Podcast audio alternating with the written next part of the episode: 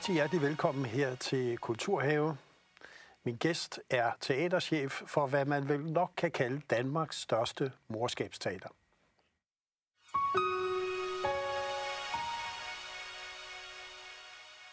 Og velkommen til dig, Tak. teaterdirektør Mette Wolf.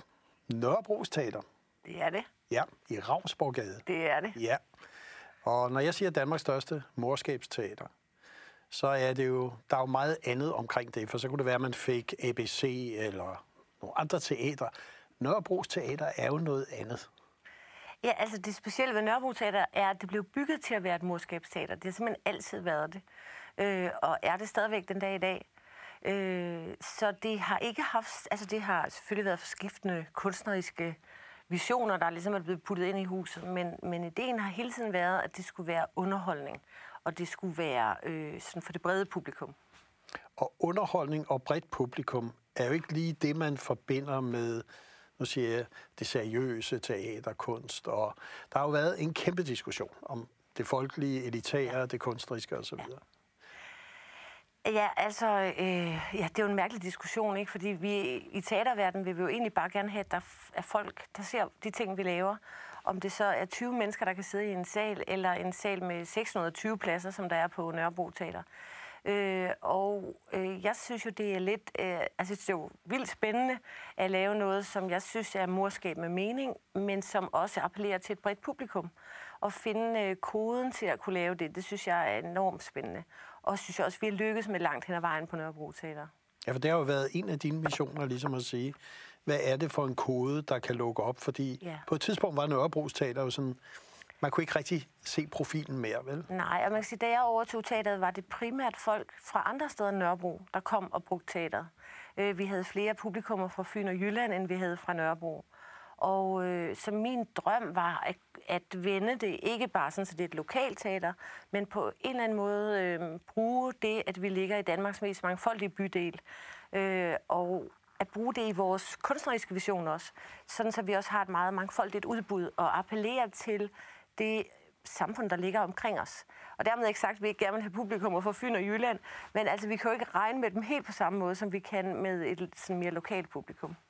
Og du blev øh, direktør i 2015. Ja. Og før det havde du været dramatur og så videre Ja. på Betty Nansen. Ja. Altså en lang karriere i teater. Ja. Men man kan sige, at den første chefstilling, Ja. det var så Nørrebros Teater. Hvordan har det været de sidste, skal vi sige, fem år, når vi taler teaterets udvikling, hvis du tager det generelt, også dit eget teater? Ja. Øh, altså, vi har jo, når jeg tænker tilbage på det sådan, de sidste fem år, måske mere sådan teaterpolitisk, så har i den tid, jeg har siddet der, øh, der har jeg haft, tror jeg, fire forskellige kulturministre, ikke? Øh, og så har der jo også været det store, grimme spøgelse, der hedder omprioriteringsbidraget. Øh, så vi blev beskåret. Nørrebro Teater mistede også Rialto-scenen, som var øh, vores annex-scene. Og øh, så det har været nogle hårde år, synes jeg. Øh, jeg tror så omvendt, hvis du spurgte en teaterdirektør om det samme, altså for 20 år siden spolede tiden tilbage, havde de sikkert sagt det samme. Øh, så det er på en eller anden sjov måde også lidt i teaterets natur, at have sådan en følelse af, at det er lidt op ad bakke, øh, kulturpolitisk og teaterpolitisk. Øh, men når jeg så sammenholder det med, hvad vi har opnået på de fem år, så, øh, så er der ikke nogen parallel, kan man sige. Altså, jeg synes, vi har opnået utrolig mange gode kunstneriske resultater. Øh, men jeg tror ikke, jeg havde tænkt, da jeg satte mig i stolen, at det ville fylde så meget, som det har gjort, at få pengene til at slå til. Altså for at være øh, helt ærlig. Ja. Og når vi skal lidt ind på den kunstneriske linje, så synes jeg, at vi skal starte med en forestilling, som hedder Diktatoren, som jeg lige synes, vi skal se et lille klip fra, og så kan du få lov til at knytte nogle ord på den. Kommer her.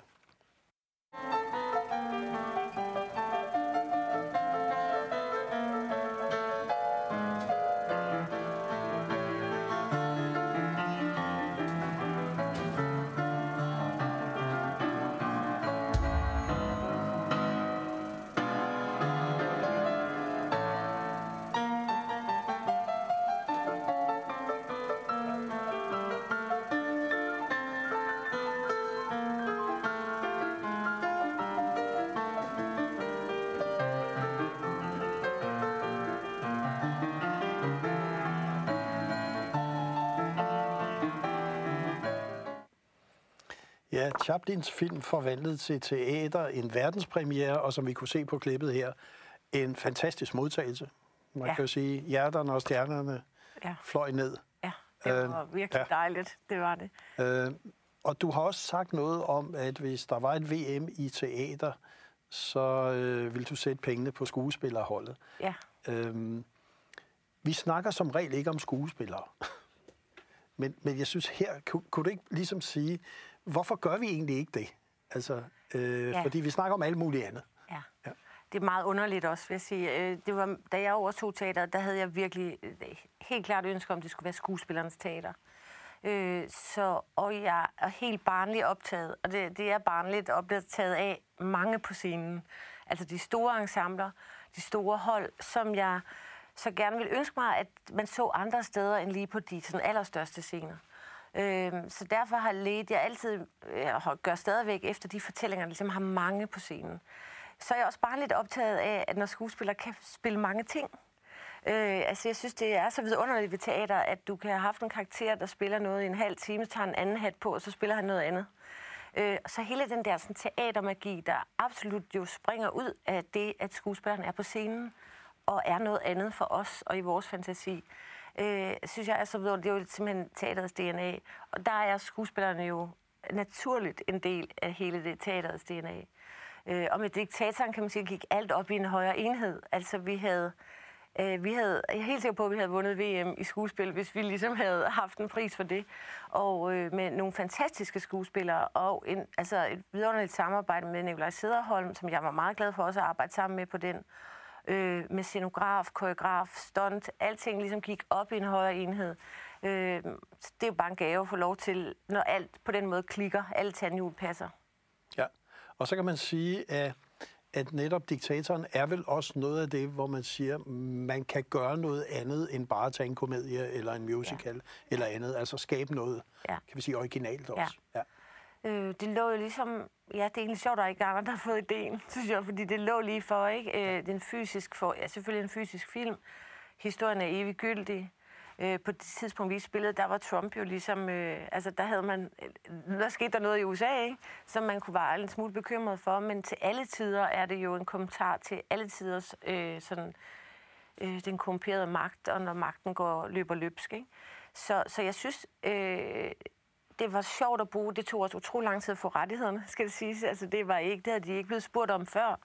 Øh, men det, det var utrolig dejligt, at det så lykkedes, at det gav mening øh, at forene det her stumfilmsunivers med teateruniverset. Og så kan man sige, en anden forestilling, et juleeventyr, Dickens berømte, øh, er vel også en, en forestillelse af de store fortællinger, ja. som du har gang i. Ja, ja det er det absolut. Ja. Øh, det, fordi det er en fantastisk, det er jo en fantastisk jule øh, stemningsskabende fortælling. Øh, og, men så handler den faktisk også om noget. Den handler jo om, at det er for sent at blive et godt menneske at man øh, nogle gange må indrømme, at man har taget fejl, og ligesom lægge kursen om. Og øh, at det kan være svært at elske, øh, men at det lønner sig at blive ved at gøre sig umage. Det er bare en virkelig fantastisk fortælling, som vi synes, øh, Victor Tjernel har løst helt vidunderligt i den øh, iscenesættelse, vi laver. Ja. Lad os lige se et lille klip fra. Ja. Det hele begyndte på juleaften. Hvem er det? Hold det! må forandre dem her. Lad deres hjerte slå med deres medmennesker, for de udsatte. For de udsatte? Jeg havde jo de udsatte. Jeg har ikke noget hjerte. Tre ånder vil komme og hjemsøge dem allerede i nat. Den første vil komme på det sidste slag, når klokken den er 12. Jeg er den svundne jords og det er tid til at rejse til deres fortid.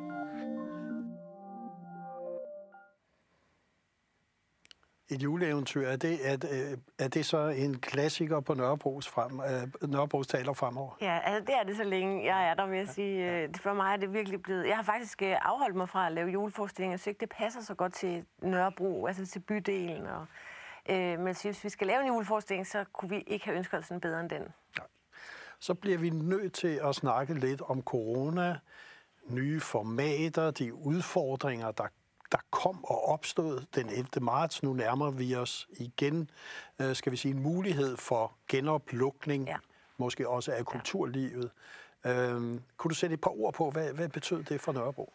Jamen altså det betød, at vi spillede Kirsberghaven på det tidspunkt øh, 11. marts sidste år, og var, som var en videre i scenesættelse af Madeleine Rundjul, og øh, som jeg var rigtig ked af, at vi måtte lukke ned.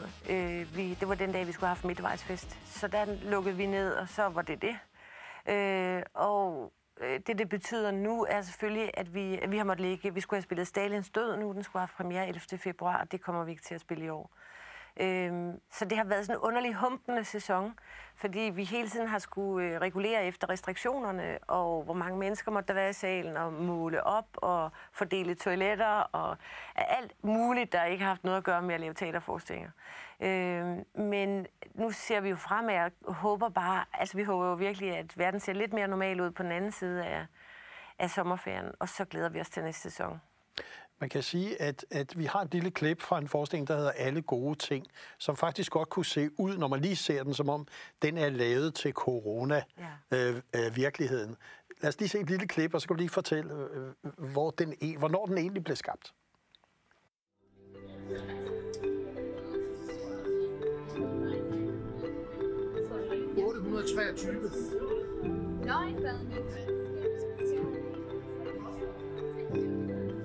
En liste over alle gode ting i verden, over alt det, der gør livet noget værd at leve. Nummer 1. Rapuis og Fruis. Dejligt her sted på Sanne Sand, hun synger os.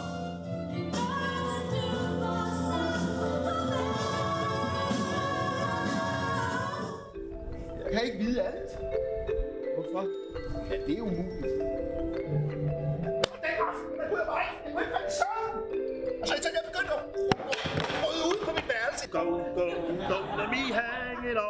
A yo, yo. Og så øh, holdt han en lang, dramatisk pause. Sang nummer syv på alle gode plader. Ja! Jeg tror også, jeg putter dig på min liste. Og vi er i gang med Kulturhave, og min gæst er teaterchef Mette Wolf fra Nørrebro Teater, og alle gode ting her.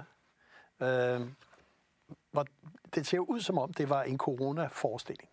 Ja. Ja. det var det faktisk ikke, men det var utrolig heldigt. Det, det vil jeg gerne indrømme. Vi havde, vi gik i, øh, altså vi havde planlagt repertoireet, før der overhovedet var noget, der hed corona, i, i min bevidsthed i hvert fald. Øh, men den opstod ud af, at det, der har været meget vigtigt for mig, er, at vi kan vise teater på andre måder. Vi har jo kun én scene, og derfor er det typisk de her meget store, voluminøse, øh, med, altså kæmpe forestillinger med stort cast, som er vidunderlige at lave. Men, øh, men når vi producerer dem, så er huset jo tomt. Altså, så kan vi ikke have publikum inde, fordi der arbejder vi på scenen. Øh, så det har været en meget sådan klar strategi at lave andre former for teater, altså bruge rummet på en anden måde, bruge salen på en anden måde. Dels så det er billigere at gå i teateret, det tager ikke så lang tid, øh, og man oplever noget, som er, det, det lugter af teater, der er skuespillere med, men det er ikke to og en halv time. Øhm, og det, så så jeg alle gode ting, som er en engelsk forestilling. Øh, og den kan ikke spille i et rum for 620 mennesker, for han bruger publikum. Øh, og derfor var det, og det var så god en fortælling. Og det var så umuligt, at vi skulle lave den, fordi vi jo kun har det her store rum. Så derfor gik vi i gang med at undersøge alt med brandmyndigheder og så videre, og fandt ud af, at vi kunne spille den på scenen. Så vi byggede simpelthen scenen om, så publikum sidder på scenen sammen med skuespilleren Frank Thiel. Øh, og den kommer vi til at lave igen, og den er, altså, den er en vidunderlig forskning, som så jo, både fordi det passede med teateret, at vi, og corona, det gik op i en højere enhed, og vi kunne styre indlukke af folk osv., men så handler den jo faktisk også om at minde sig selv om, hvad der gør en glad. Altså at lave lister for sig selv over alle de gode ting, der er i verden. Øh, så det faldt på det helt rigtige tidspunkt, hvor man nok havde brug for at gå ud af døren med den sådan følelse af, at det skal nok gå alt sammen. Og så en anden ting er jo, at I laver mange andre produktioner. Ja. Altså, det er jo også en ting, du virkelig har sat i gang. Ja. Øh, Kunne du ikke også fortælle lidt om det? Jo, det kom jo ud af, øh, hvad man sige, øh, en oplevelse af, at hvor jeg selv er vokset op i 70'erne, hvor vi svømmede i skoleteater, og øh, jeg blev hævet med i teateret konstant, øh, der oplever jeg måske i hvert fald, ser på mine egne børn, at, at det, det er der ikke helt overskud til i dag. Altså drama og teater, og så ikke helt på samme måde noget, der bliver en del af ens bevidsthed som barn. Og derfor er det svært måske at tage skridtet hen over dørtasken ind til teater, når man bliver ældre. Øh, derfor tænkte jeg, at jeg er nødt til at lave nogle formater, som gør det nemmere at gå i teateret, men som omvendt heller ikke koster øh, 300-400 kroner for en billet. Øh, og det tror jeg, at det er ret afgørende for folk, der ikke sådan synes, at teater er noget for dem. Derfor har vi lavet alle mulige forskellige arrangementer, kalder vi det, men som er alt fra videnskabsdebatter til øh, fællessang, til øh, øh, dagbogsoplæsninger, til Danmarks historiske debatarrangementer. Øh, og vi kommer til at lave mange flere nye formater. Vi har impro-comedy, Øh, I næste sæson, der har vi en investeringsklub for fattigrøve. Øh, og så kan man sige, hvad har det med teater at gøre? Men det har noget med teater at gøre, fordi der bliver en improvisation over dagens indeks øh, i sammen med det. Ikke? Øh, vi har et litteraturshow, hvor det er skuespillere, der battler på øh, klassikere. Øh, og vi kommer til at have sådan en familiefællesarrangement også, hvor det igen har noget at gøre med, at man er i et teaterrum, og man oplever teater på en anden måde. Øhm, og det, har, det er virkelig en fornøjelse at lave det, for det kan vi jo gøre, altså det spiller i den scenografi, der er der. Vi laver ikke rummet om. Øh, så man nogle gange kommer man og tænker, hvad er det for et mærkeligt rum? Så er det jo fordi, det er juleeventyrets scenografi. Øh, men på den måde får man jo også bygget en bro til det, der også foregår på teateret. Og vi kan lægge det på tidspunkter, hvor vi ikke bygger på scenen, eller klokken 5 om eftermiddagen, øh, hvor man jo traditionelt set ikke spiller forestillinger. Så det er, altså vi har nogle dage, vi har fire forskellige øh, arrangementer i huset, øh, med fire forskellige slags publikummer, som lige når at krydse hinanden. Øh, det er jo lidt besværligt under coronaen, øh, men øh, vi håber selvfølgelig også, at det lader sig gøre i næste sæson. Og vi kan i hvert fald, vi har et lille klip fra et fællessangsarrangement, ja. en af dem, du snakkede om, der var før coronaen. Det kan ja. vi lige se her. Ja.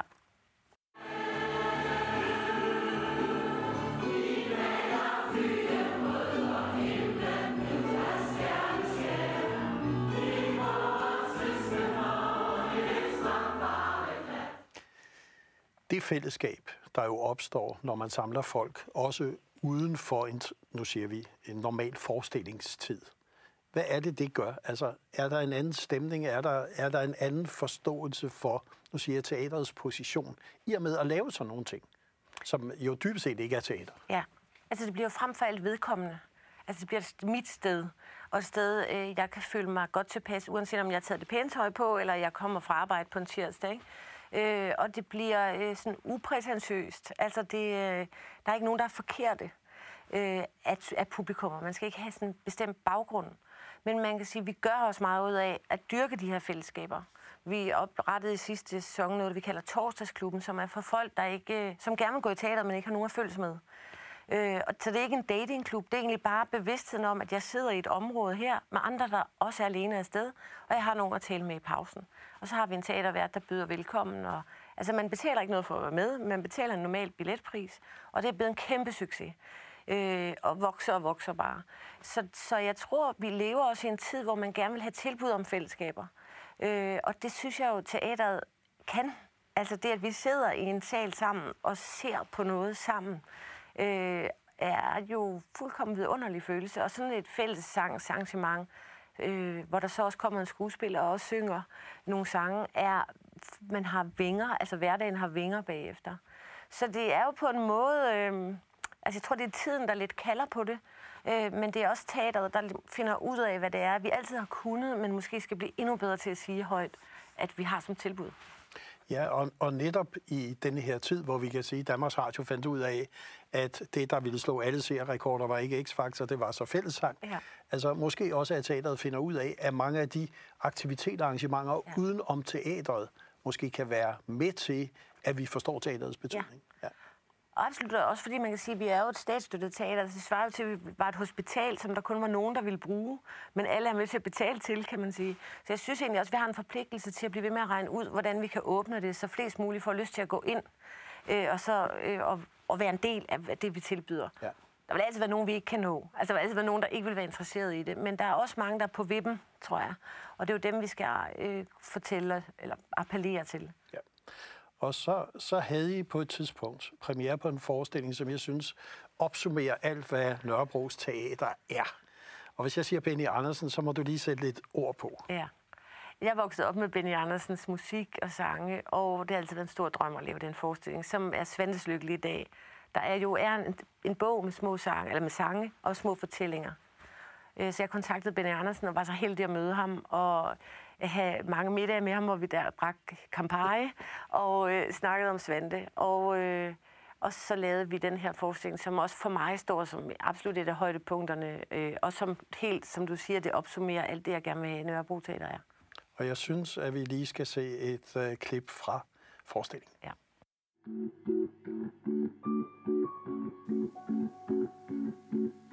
Se, hvilken